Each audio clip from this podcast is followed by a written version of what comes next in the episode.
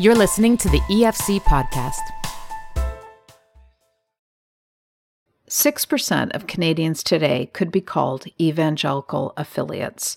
One in five Canadians are willing to have you invite them to church. And great news, we are not so intolerant after all. I know all of this because of the Evangelical Fellowship of Canada's 2019 Survey of Faith in Canada. Chief researchers Rick Hiemstra of the EFC and Sam Reimer of Moncton's Crandall University unpack some of the most startling findings of this survey in the interview you're about to hear. The January February issue of Faith Today magazine has even more, so email me, Karen Stiller, at senior editor at faithtoday.ca if you'd like a copy. So, first of all, I would love to hear why you did this survey. And if you can just give us a really simplified bird's eye view of what you discovered, Rick. Uh, the EFC does these surveys about once every five years. Uh, they are tracking surveys looking at church and faith trends in Canada. And so, uh, what we've discovered is that there's sort of been a general drop in religiosity in Canada. And we'll probably get into that later in the podcast about the different measures, but it's things like religious affiliation and attendance. And so when we say religiosity, we're talking about the people's faith lives and how they act on them, I guess. Yeah, we're, we're talking about things like beliefs and behaviors. So, things like how often did you attend religious services? How often did you pray? Uh, how important is uh, your faith in your day to day life? Um, those kinds of things. Okay. And for you, Sam, in particular, with your uh, you're a scholar, you do research. Were there any big surprises in these results? Well, one surprise for me was the um, the size of the evangelical group, which was smaller than I expected. Um, the general decline was expected, but I think what we're finding is an acceleration for a lot of reasons um, in the speed in which the decline is happening, particularly disaffiliation. People who are no longer, who may have been sort of marginal or not very committed members of, say, a Catholic or a Protestant denomination um, are now just dropping out and saying they are, you know, they're they're, they're disaffiliated, they're nones. So, can you share, give us some some of the numbers? We don't want to get bogged down in in numbers, but let's offer a snapshot of of some of these surprising decline numbers that you found. Sure.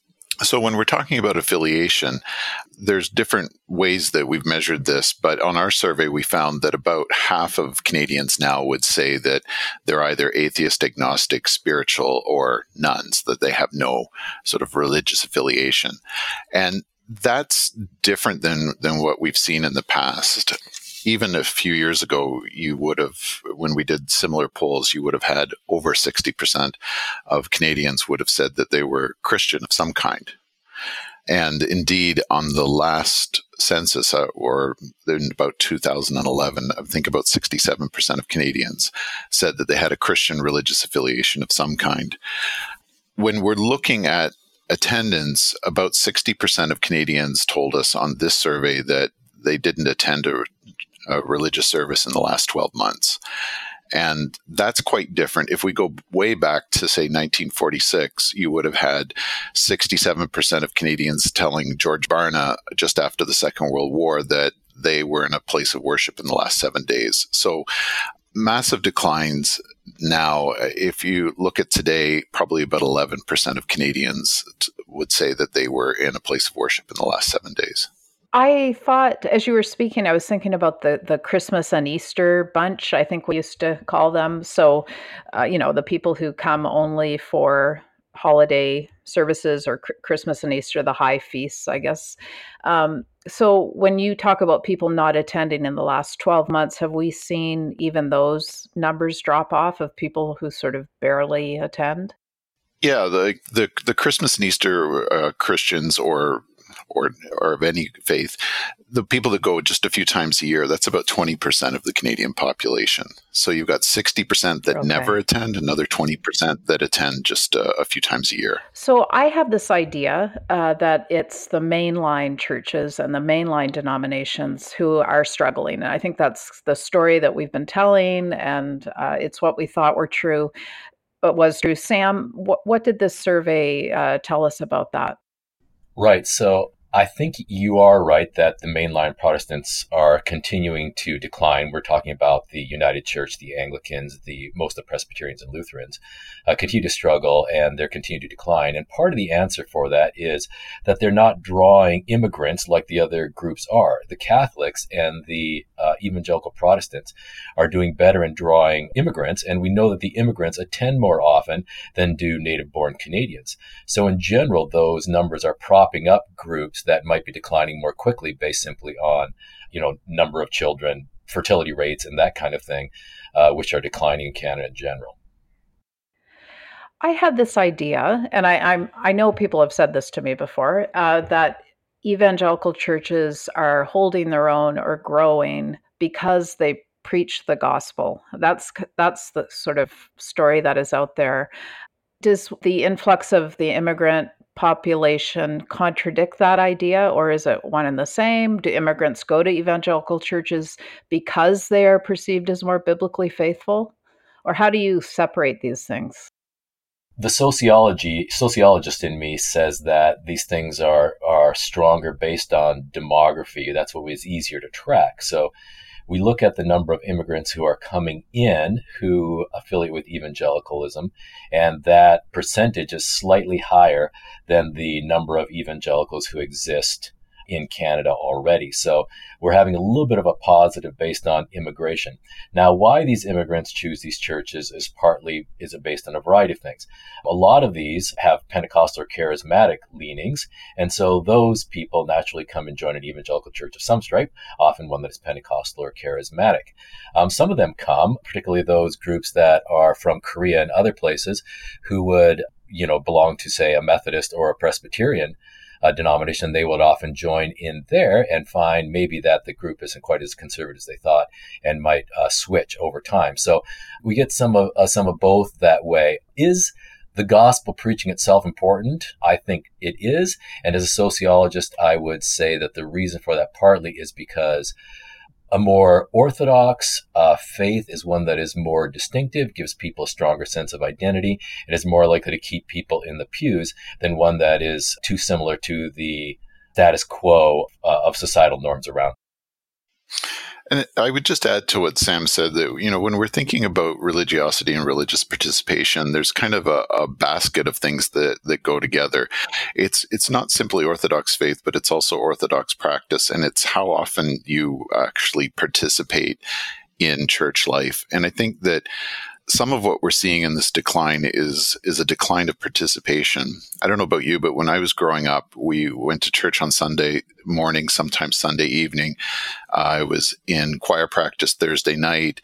Uh, sometimes I, I, didn't necessarily go when I was a kid, but there was prayer meeting on Wednesday, and then there was youth group on Friday. And it wasn't just that we were participating in. in um, worship service on Sunday morning once a week, hearing good preaching, good Orthodox preaching.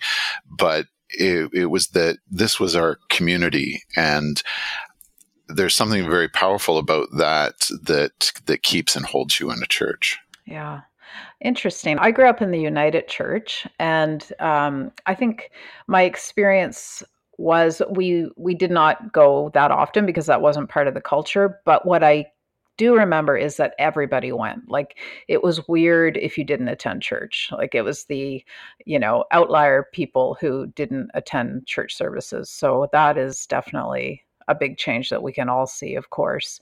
And I and I would say that um, that I'm guessing we all know people who have stopped going to church. I certainly know lots of, you know, middle-aged people who uh, years ago to me were very devout Christians who have kind of given up on the church. So, can you talk about the age span too of people who don't go? Because it's not just young people, right? Right. There's a lot of people who are baby boomers, particularly Bibby and others have argued that the real drop off has been the baby boom generation, which has sort of set the catalyst for the next generation who have not been as religiously socialized to also be lower in attendance. So I think we have people from older all the way to younger, but in general, we're not just seeing an age cohort effect, but also a life course effect where people attend less as they age just because of the reasons you mentioned, Karen, the natural cultural supports for religious participation are declining in general. So it's not weird to, you know, to not go to church anymore. In fact, it's kind of weird to go to church. Right. Rick, what do you say about this age thing? Like you have a family of teenagers mostly now, and you are, if I can say, middle aged, like myself. What are you seeing with your friends and and your children's friends, for example? Are they are they going to church? Do they want to? Well, so my kids they they attend a, a, Catholic school here in Ontario. We're Protestants, but we send our kids to a Catholic school, and my kids will say that in a classroom of nearly thirty students, there will maybe be two that attend uh, church regularly, and and it's it's often the Protestants and then just a, a few Catholics. So that's true. On our street, uh, there are a couple of families that would go to church, but uh, that's about it and it's it's just a foreign idea. You know, there's there's a lot of uh, at least nominal Catholics on our street, and you can talk to them about their church participation occasionally, but the idea that they would go, it's just kind of a foreign idea. The survey also touched on uh, people being willing to accept an invitation to church. And I correct me if I'm wrong, but I think it was one in five Canadians indicated they were very willing to accept the invitation of a friend to church. Can you uh, speak to that a little bit? Like it, that sounds kind of high to me. I was surprised that that many Canadians would be willing to come to church with me. Well, I, I, would say this that uh, it, it, probably varies based on age, and I'd have to look at uh, at how that changes. But there's a lot of people that don't have an experience of church. You know, sometimes what seems surprising is because we think that people will have a negative reaction to uh, an invitation to church. But if you've never been to church, you probably don't have those same negative associations, and so why wouldn't you be open to church as a new thing, in the same way that you'd be open to any new thing? Yeah, I would say, like, I will say that resonates with my own experience as I meet people who have never been, and therefore they don't have a like a lot of hangups about it, and they actually seem quite curious about it. And um, I may be shy to talk about my faith, but they're actually quite interested in discussing it. And it, do you think that's true, Sam? Is that does that vibe with what you think? Yeah, it's a great question. Um, I'm I'm, I'm hesitant to be too optimistic, and part of the reason uh, for that is because um, for someone to say I'm open to the possibility might just be them flagging their general openness and you know uh, uh, willingness to try new things or something, as opposed to if you actually ask them, "Will you come to church this Sunday with me?" Um, there might be a variety of reasons why they cannot, and you know their schedule is filled with whatever uh, activities going on. So this is this is related to some of the work that Joel Thiessen has done, and uh, he has found that uh, Bibby's uh, well-known question of you know would you re- would you come to church if you found it worthwhile? Most people, even those who wrote that, said you know I might find it uh, I, I, would be willing to go if I found it worthwhile. Uh, when actually pressed, are unlikely to actually go. So I'm not sure exactly how I feel about those questions, but you know, the actual scheduling and getting the person in the pew might be a lot harder than their verbalized openness to go. right. Yes, that makes good sense. You also in the sur- survey, uh, you talked about uh, and asked about the issue of tolerance and religious affiliation. Can you walk us through first uh, why you asked questions about that? Um, what kinds of questions you asked, just in a general way, and what you were trying to find out. I was really interested in this area of tolerance. Actually, in Canada now, the whole idea of tolerance isn't terribly popular the idea of tolerance sounds kind of like we should be tolerating people instead of celebrating diversity and embracing, you know, difference, uh, which is much more of a Canadian idea. But I personally think the idea of tolerance is still important because anytime you have a pluralistic, diverse society, like we do in Canada, there will be ideas, behaviors, whatever that you do not agree with. And so the question is, are we willing to allow people their basic rights, their civil liberties, their you know the opportunity to live as they please within reasonable limits, even if we disagree or might even find their behavior reprehensible or offensive or whatever else. So. I think in any diverse society, going back to John Stuart Mill and all the people who originally talked about this, tolerance is indeed an important idea. So the idea of tolerance is really are you willing to give people civil liberties or are you willing to accept, put up with behaviors, ideas that you disagree with or oppose? Okay. And right away, I was thinking so I'm interested in what religious people said about that, but I also think it's a big question for how we, as people of religion, are tolerated or not in our country. So, were you trying to get at that too? Yes, I was. Um, I think the general view out there, first of all, was that people who are religious, particularly conservative religious or committed religious people, tend to be intolerant. And uh, I think this is a general view out there, whatever traditional, dogmatic, narrow minded, whatever uh, is the general view out there. So I was particularly interested in whether or not that was the case using a method of measuring tolerance that I thought was most fitting. So I was particularly interested in that, but there's also a sense of, you know, uh, there's also a variety of groups that we uh, asked about, and we wanted to know what people, how people felt about those groups or about those rights. There was also some questions in the survey. Okay, so tell us what you found out. Um, are we the most intolerant people in Canada, or what? What can you tell us? Right. So the the way that we measured it was uh, a strategy called the least like method, uh, which basically means we listed a whole bunch of groups that we think some people would be opposed to, unpopular groups. And we asked them to choose the group, we asked the respondents in the survey to choose the group that they liked the least. Okay. Um, and from that group that they chose, we would ask them a variety of sort of basic human rights, civil liberties questions like, hmm. would a person in this group be allowed to teach your children or, you know, hold a public rally in your town or have a book in the library uh, that is freely allowed to be checked out? So would you be comfortable with that in your disliked group, your group that you dislike the most? And what we found was that based on these criteria, religion basically had nothing to do with it. Um, uh, the people who were committedly religious uh, were not more likely to be intolerant. Uh, the people who were conservatively religious were not more likely to be intolerant. Religion basically was a wash across the board, so that we found that people who were um, atheists, agnostics, spiritual nones were about at the same level uh, using this criteria as someone who would have been a committed Christian or a committed Muslim. Wow, I find that super interesting. Um, Sam, can you? I think people would be curious what your groups were. Is it? it can you list them off? Your least liked sure. groups. Yeah, there's a long list of groups, and uh, one of the problems with this methodology and before has been that everybody clang, uh, most people cling on to a group that uh, everybody finds not popular. So, uh, commonly, you know, the vast majority pr- would choose a group like uh, Ku Klux Klan or something.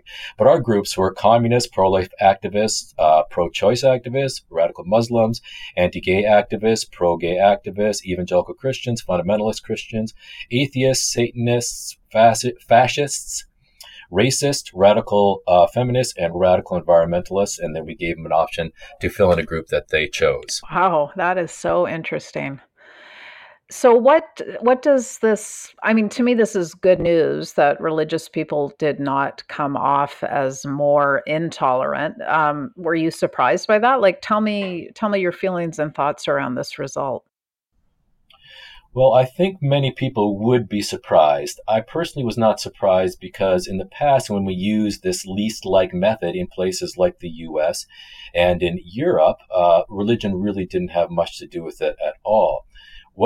When, when we have found religious commitment to be strongly connected with tolerance was when we used a different method, which was that we've already pre-selected the groups. So when we have what we call the fixed group method, where they, they're asked to re, uh, respond to certain groups, say communists or atheists or whatever else. The argument is that the groups listed have been biased against people who are strongly religious. Um, and so this uh, method I'm suggesting avoids that because they all choose the group that they like the least. And so then the religious effect really isn't an, is, is, is, is really uh, a wash. Okay. So why do we have uh, I mean I can think of some obvious reasons I guess, but why do we have this reputation as being so intolerant? Is it because of the issues that religious people tend to speak out about?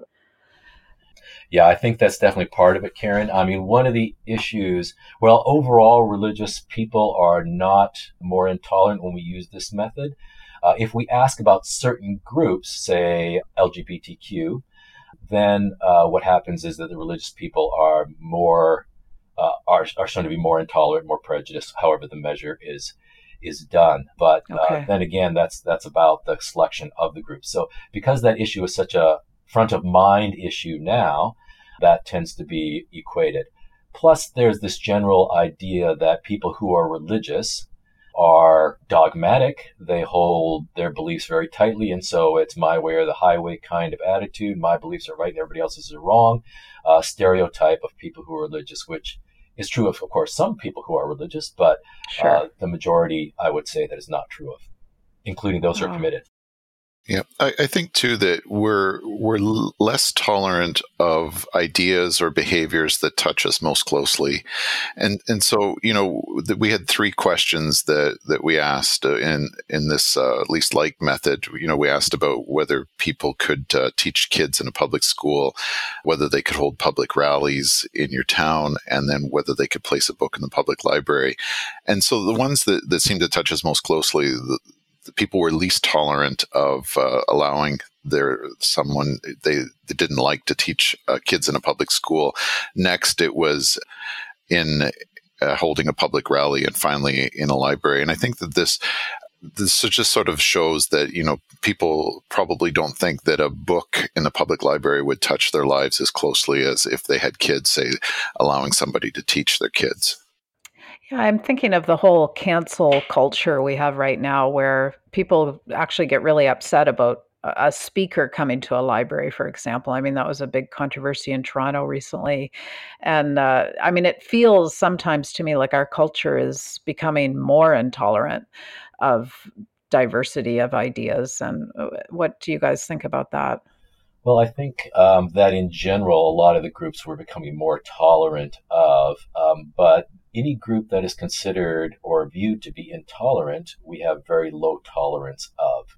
So um, right. um, that I think that's generally where we're going in Canada, and we're choosing instead uh, to allow people civil liberties like free speech in certain situations if they're viewed as intolerant to uh, or threatening at all to our pluralistic, diverse society. Uh, those kinds of people tend to be shut down. Let's shift a little bit and talk about uh, religion in the public square. Then, what was uh, did your survey reveal uh, any surprising or new attitudes about that? Like how even how religious people view their role in the public square. Um, Rick, anything on that? Yeah, we, we asked some questions about, you know, the place of, say, proselytism or evangelism in the public square and whether religion was a private matter. And we looked at this uh, according to religiosity. We could look at it a number of different ways, but uh, what we found generally is that the more religious you are, the more concerned you are that proselytism be allowed in the public square or that religion be uh, or religious ideas be allowed to uh, be expressed in public debates. And so, in, in a way, that's not so surprising. I suppose what is surprising a little bit, or maybe concerning is a better word, is to the extent to which people seem unwilling to allow religion to have a place in the public square. So, um, if you were looking at those that are very religiously uncommitted, according to our religiosity scale, probably about eighty percent would uh, would agree that religion, say, should be a private matter, or that proselytism. Uh, slightly less, but about 70% would say that proselytism should be banned in the public square. Very interesting. Sam, for you, um, looking at this public square, I mean, you're in academia, but you are at a Christian university, Crandall University. Um, do you think about this changing public square reality in Canada? Are you, what are you thinking and writing about that these days? Yeah, I think that we've really seen a sea change in this area in the last 50, 60 years where the church used to have the right to evaluate society. They were sort of the prophetic voice that was able to speak into society and say, thou shalt or thou shalt not. Um, now we've seen that completely switched, where the society now is the judge of religion. And so uh, people who are religious have lost uh, people who are religious spokespersons, uh, priests, uh, religious leaders, um, now are no longer have that sort of authority that they used to have to speak into the public sphere. And so that switch in authority, which we sometimes call secularization, um, has been a very important change. And as a result, a lot of the voices that were religious and were able to speak at, into society have been uh, have been silenced or at least uh, ignored. I think something else is going on in, in, our society too is that, you know, we sometimes talk about it in terms of civility, you know, our ability to have uh, disagreements in a public place and uh, have those be productive conversations. And I think that there's a, a there's a sense that we are losing the skills in order to disagree well in the public space. And I think you know some of that has to do. You know, this is this is sort of a, a personal opinion, but of the role of social media in our lives and the way that it teaches us to interact. It's a very different kind of platform where you rarely see productive conversations on social media where people are disagreeing. Those either tend to get shut down and, and that propensity to shut down disagreements, I think, is spilling over into the public spaces as well.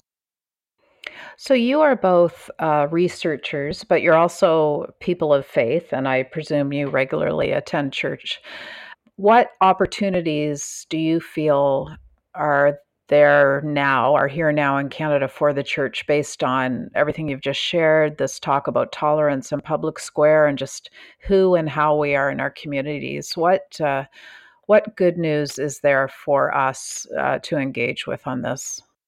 A quick thing that we've already mentioned is that you know we're seeing a growing number of Canadians who have no religious background at all, and so uh, sort of a negative view of the church is, is less common than it used to be, and so we uh, people I think would be more open to to faith in general, at least you know checking out a church or whatever else than they were before.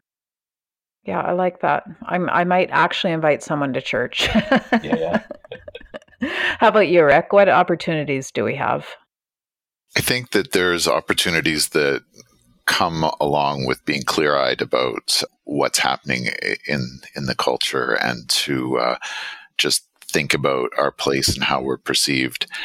As long as we think that we're operating from sort of a Christendom model where we're sort of that dominant prophetic voice that is, is sort of the conscience of the country and that we're setting the rules that if that is not the reality here, then we're going to behave in a way that is probably counterproductive in our culture.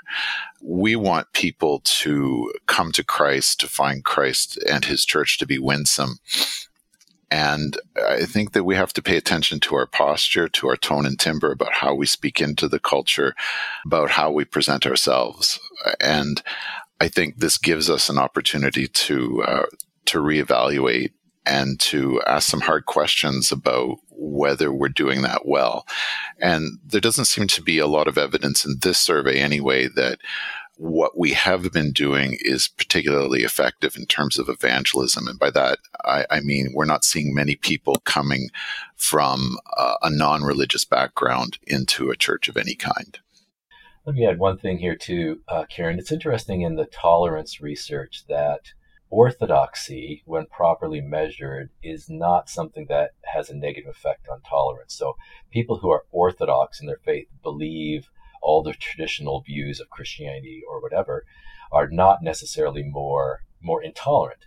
What we do find though is the way they hold those beliefs. So people who are religious and orthodox who have a what we call a right-wing authoritarian or fundamentalist or dogmatic approach to their beliefs where I'm right and everybody else is wrong, and so I can ignore you and I can kind of shove my view down your throat. That kind of a aggressive or militant uh, way that they hold the beliefs, uh, one where everything's black and white, we could say.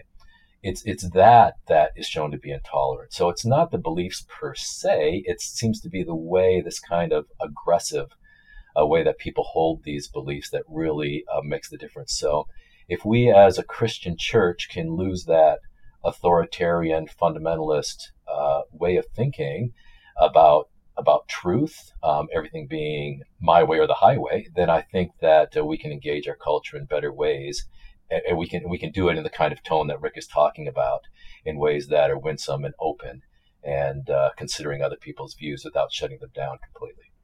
Which feels deeply Christ like to me. I would agree. I think that uh, we have to recognize in our society that we are no longer the dominant voices. We're operating from the margins, and we have to engage society in ways that are not compromising, but also in ways that recognize that other people don't view things the way we do, and that the authority has moved outside the church and to the individual themselves. The individual has the right to define what they believe in in, in and of themselves, and the notions of an external authority like the Lordship of Christ is quite foreign. And so we have to begin at a different place when we talk to people about faith. I know you looked at other topics in the survey like Sabbath and Bible reading and the uh, January February issue of Faith Today. Uh, we have a cover story about these survey results, and we also have some of the other stats available. So people can find out uh, more about the survey by contacting us and requesting a copy of Faith Today. We'd be happy to send it to them. But how else? If uh, can people find some of this stuff online, Rick? Is there a place we can direct them? Yes, uh, the Evangelical Fellowship of Canada has a website where we'll be posting uh, links to things like this podcast, uh, Faith Today articles, and other things that we'll be writing based on the survey. But we will be producing uh, different documents uh, throughout the year. Beautiful. So uh, you can visit the efc.ca, but we will um, share that link as well. Rick and Sam, thank you so much. It's uh, really, really interesting material, and I think ultimately hopeful the way you shared it at the end. So thank you. Thank you for listening to this podcast. To listen to more and to subscribe to Faith Today, Canada's Christian magazine, please visit www.theefc.ca forward slash faith today.